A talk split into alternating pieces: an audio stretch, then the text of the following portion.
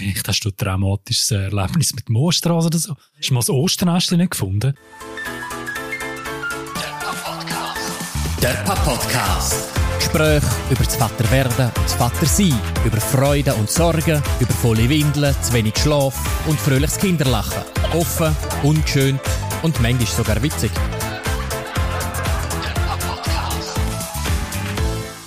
Dani, wir haben uns das Zeit schon nicht mehr gesehen und langsam, langsam geht es richtig Ostern zu. Und ich habe als Thema für die heutige Sendung genau etwas ausgesucht, wo, wo zu dem Thema passt. Und zwar magische Figuren.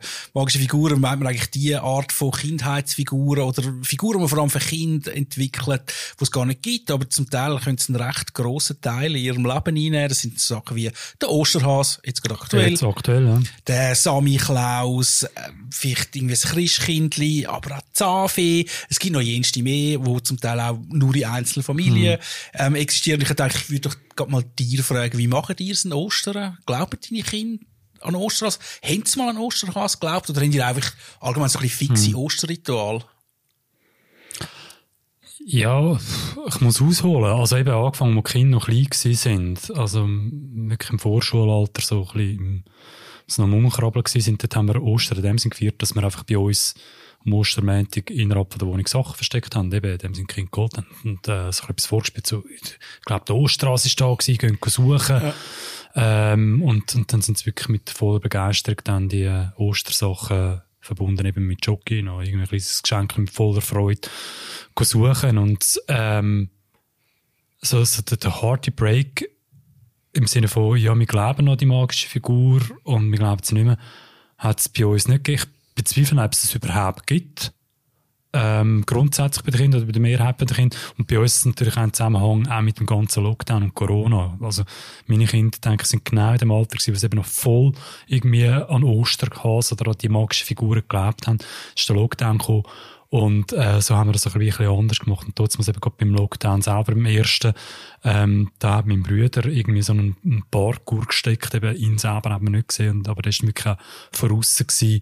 Und dort habe ich das Gefühl, mal Kind kapieren, dass es nicht wirklich, wirklich die Ostrasse ist, aber trotzdem noch so ein bisschen irgendwie, es hat die Aufregung, mm. etwas Spannendes äh, und man will doch daran glauben, weil es ist cool, jetzt äh, diesen Sachen anzugehen, ja. Und, hey, ja. Das ist mal spannend, dass du das sagst, weil ich bin, habe mich im Vorfeld ein bisschen schlau gelesen, bin auf eine Diplomarbeit gestoßen, ähm, wo jemand geschrieben hat, an pädagogische Facharbeit und ich glaube, es ist ein recht verbreiteter Weg mit dem Glauben die magische Figur, dass man zuerst glaubt man daran und dann kommt so die Übergangsphase für ein Kind, wo sie eigentlich schon wissen, dass es das nicht gibt, aber sie tun dann noch so, als würden sie daran glauben, weil sie halt auch die, äh, die ganzen Ritual sehr schön finden, weil sie wahrscheinlich auch gerne Schocke haben. Und dann, ja. vielleicht haben sie auch so ein bisschen unbewusst Gefühl, hey, wenn ich meinen Eltern jetzt sage, ich glaube gar nicht mehr Osterstraße, fällt das mit der Schocke Aber es gibt oft so ein bisschen, also hast du so ein bisschen, zuerst werden Kind täuscht durch die Erwachsenen und dann täuschen die Kinder die Erwachsenen im Sinne von, glaube ich daran, glaube ich nicht mehr daran.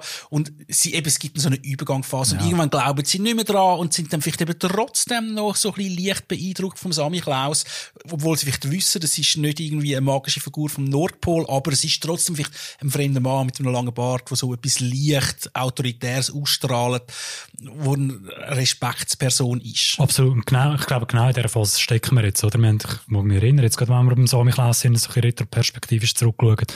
Wir haben letztens am Tisch eine Diskussion gehabt, eben, woher kommt denn überhaupt Sami Klaus und das sehr rationell probiert zu erklären äh, so alle Fakten checken, ja, wer ist jetzt der Sami Klaus, aber eben gleichzeitig selber, wo der 6. Dezember war, äh, am 5. ist der Kindern auch wichtig gewesen, äh, zum eben, ja, wir tun doch den, der Sami Klaus Strumpf, also der Jurtensack, immer raus, dass das Ding dann gefüllt wird. ja, also eben genau dem Mix, ja, äh, bin ich voll drin, ja. Der Papa-Podcast. Ja, und, und bei dir, also, bei der Aurelia eben, es ist jetzt mehr als zweijährig, also, Du bist ja. einem anderen Punkt. Du, du überlegst dir jetzt, hey, wie will ich mit dem ja, umgehen? Ganz genau, ja, ganz genau.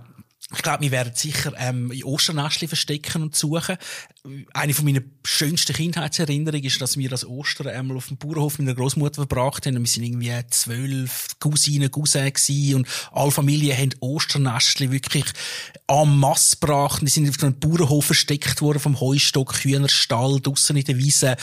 Also es ist eben nicht einfach nur so ein bisschen, wir suchen unseren Garten ab, sondern wir hätten können stundenlang diese Sachen suchen. Manchmal haben wir ein Jahr später noch so eins von einem Nestli gefunden, weil es nie entdeckt worden sind. Das ist wirklich super gewesen. Und jetzt merke ich einfach, hey, ich habe ein bisschen Mühe. Ich habe wirklich ein bisschen Mühe, meine Tochter zu täuschen. Also ich kann, ich, ich, ich, ich bin sehr ein rationeller Mensch. Ähm, ich halte nicht viel von, von irgendwelchen Aberglauben oder eben so ein bisschen Sachen, die nicht existieren. Und meiner Tochter erzählen, es gibt irgendwie einen irgendwie komischen Menschen, einen grossen Hase, der in der Nacht geht, Sachen verstecken. Ich habe Hemmungen bei dem. Das spüre ich jetzt mhm. wirklich so ein bisschen.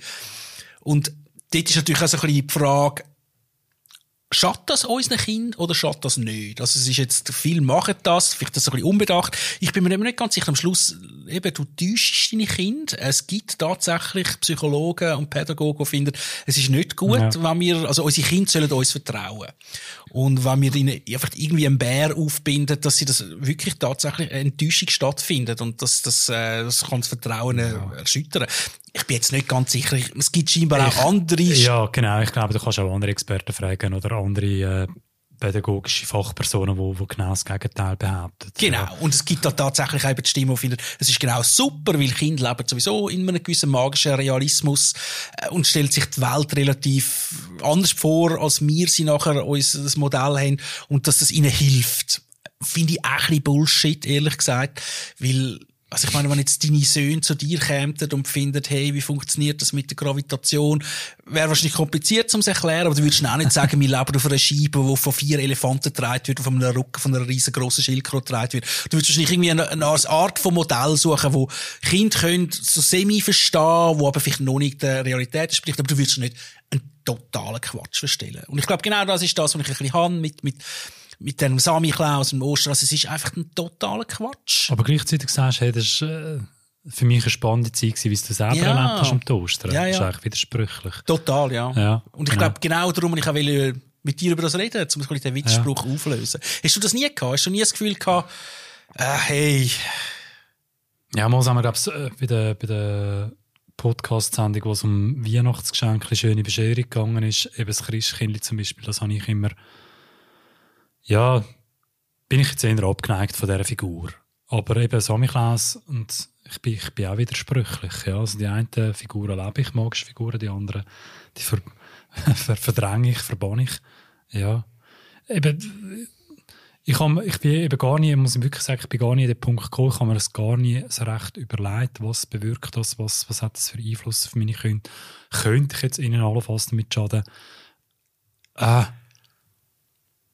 ich würde sagen, weder die eine noch die andere Theorie. Also, ich glaube, das Kind nimmt keinen Schaden davon, eben wenn es täuschen tust, aber das Kind nimmt auch keinen Schaden davon, wenn du sagst, hey, das, das, das feiern wir einfach nicht. Schlussendlich ist, musst ja du irgendwo durch eine ja, gewisse Authentizität. Mhm. Ich glaube, das wäre ein tragisches ja. Kind, oder? Wenn du etwas vorlebst oder machst, feierst, wo du selber nicht dahinter kannst stehen. Das wäre dann, glaube ich, eher problematisch fürs Kind. Weil da hätte ich jetzt das Gefühl, hey, mal, Kinder haben sehr, sehr feine Antennen und das würde sich das würde, das würde, würde, würde die Antennen ein bisschen stören, genau. Haben die bei eurer Familie noch andere so magische Figuren, außer so die superklassische? Gibt es bei euch Zahnfee? Kommt bei euch Zahnfee, wo Geld gegen ja. Zähne tauschen? Nein, sie hat sich nie richtig durchgesetzt. Also der Begriff Zahnfee ist sicher auch schon gefallen, aber äh, ähm, nein, nie so, dass man das jetzt wirklich ganz konsequent äh, feierlich zelebrieren, im Sinne von, oh, da hast du die Zahl verloren. Ich glaube sogar, wenn ich mich zurückerinnere, ich habe das mit meinen Eltern und meine Eltern mit mir, haben das noch viel eher gemacht. Also eben, die Zahl ist rausgefallen, da, da gibt es einen Batzen. Ja. ja. Oder die Zahl kommt dann und leitet für den Batzen an. Ja. Ja, und bei uns hat es sich irgendwie nicht so durchgesetzt. Oder das zumindest nicht bei mir, ja. ja. Ich Aber überhaupt nicht mir vielleicht ein bisschen ähnlich wie dir. Ich bin vom Grundtypus her, glaube ich, auch innerhalb so der rationelle, ähm, ja, analytische Typen, es muss plausibel, es muss erklärbar sein. Ja.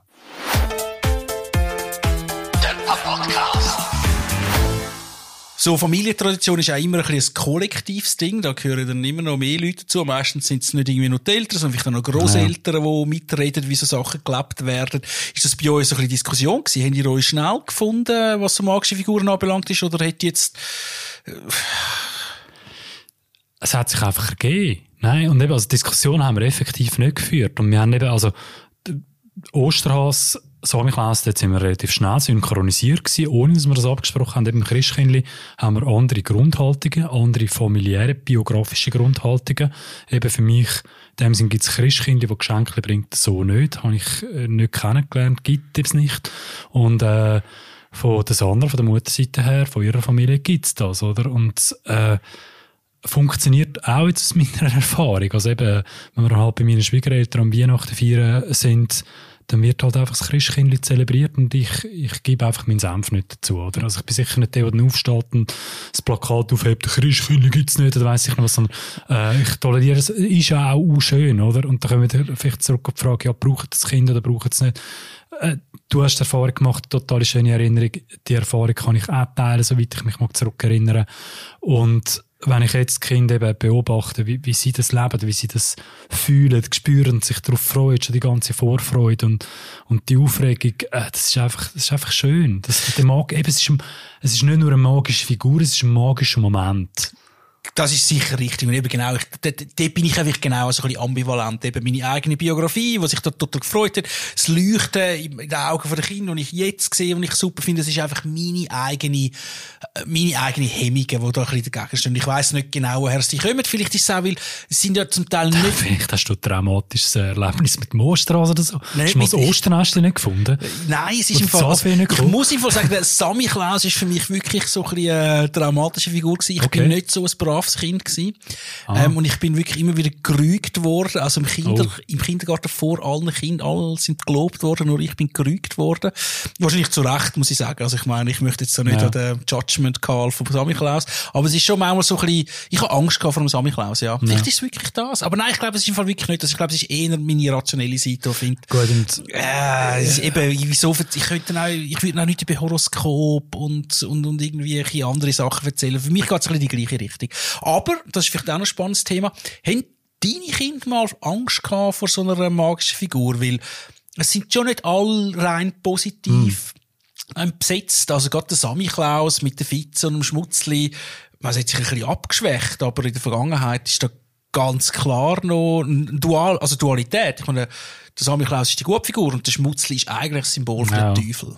Ja, oder eben das Tadeln von Sammy Klaus kann schon brutal. Aber ich glaube, die Figur hat sich gewandelt in den letzten paar Jahren. Eben, es ist, oder zumindest so haben wir das bei uns. Bei uns es gibt ja einen Samichlaus-Verein, und eben wenn du einen Samichlaus halbstellst, ähm, der ist nicht mehr auf der tadelnden Seite, sondern es wird uh, schön zelebriert, uh, äh, sanft zelebriert. Der Samichlaus kommt, er oder einer von den Schmutzis erzählt eine Geschichte und dann, dann es, es werden eigentlich nicht die negativen Sachen, ne? stimmt, das geben echt die Eltern vor. Das sind eher wir, ja.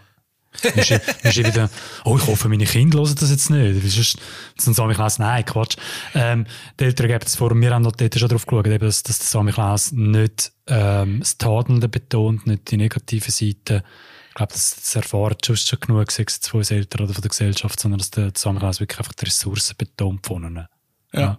Ja, aber stimmt, wie würdest du jetzt reagieren? Also unsere Kinder haben nie Angst gehabt irgendwie von diesen magischen Figuren, aber wie würdest du jetzt reagieren, wenn die Aurelio plötzlich kommt und und Angst zeigen. Angst hat, ja. Zum Beispiel, ich werde jetzt Osterreste nicht suchen, weil das, das könnte der, dann würde man natürlich das Osterrestchen nicht suchen, oder? Ganz ja. klar. Oder eben, wenn ich jetzt Gefühl sie hat allgemein Angst vor dem Samichlaus, dann würde der Samichlaus sicher nicht noch zu uns heimkommen, oder? Also mhm. ich finde, Angst vor Kind muss man, also muss man ernst nehmen. Es kann nicht sein, dass man irgendwie eben die Fantasie möchte beflügeln oder unterstützen und dann plötzlich geht es in eine falsche Richtung und dann, dann merkt man es selber nicht. Ich glaube, ja. das finde ich. Also, ich glaube, das ist wieder, das ist ja grundsätzlich, kann man sagen, ja, wenn es um Angst geht. Sagen jetzt, dass, äh, Angst vor sonst irgendetwas, ob es jetzt eine reale Angst ist oder auch eben eine imaginäre Angst, mhm. das Monster unter dem Bett oder so. Ich glaube, das ist extrem wichtig, dass du es ernst nimmst und aufs Kind eingehst. Auf jeden Fall. Und es nicht einfach, eben aus dem rationellen Denken einfach im Sinne von ab, abtust und sagst, ja, du musst keine Angst haben, sondern wirklich sagst, ah, du hast Angst. Und mm, dass man es ernst nimmt. Wie kann ich dir, ja, wie kann ich dich unterstützen? Der Pap Podcast.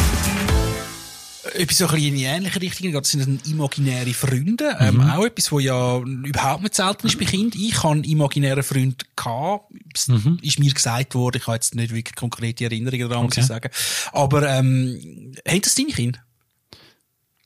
Äh, ja, der, der Nino, also der Jünger, der hat äh, einen imagin- imaginären Freund, oder beziehungsweise sogar wie eine imaginäre Freundeswelt. Oh, okay. Ja, also der hat sich immer so ein bisschen weiterentwickelt und ich finde es eigentlich etwas mega Schönes. Also da, da merkst du auch, äh, was für ein fantasievoller Typ das er ist. Mhm. Ja, das ist mega cool. Und das er- macht aber auch nie Angst, dass das irgendwie dann könnte, äh, ich sage jetzt mal, äh, eben kippen, Angst machen oder es- der Unterschied zwischen der Realität und und Fantasie nicht mehr klar, nicht mehr klar erkennbar ist. Ja, es sind zwei unterschiedliche Sachen, oder? Nein, ich glaube, also das, äh, also das, nein, das, das, das, äh, der Unterschied zwischen der Realität und was ist äh, Vorstellung, was ist Wunschdenken vielleicht auch, die Sorge habe ich mir jetzt nicht. Ja. Da, da gehe ich auch fest davon aus, so, äh, das, äh, das kann ein- das Kind schon in einem gesunden Maß abstrahieren, ja.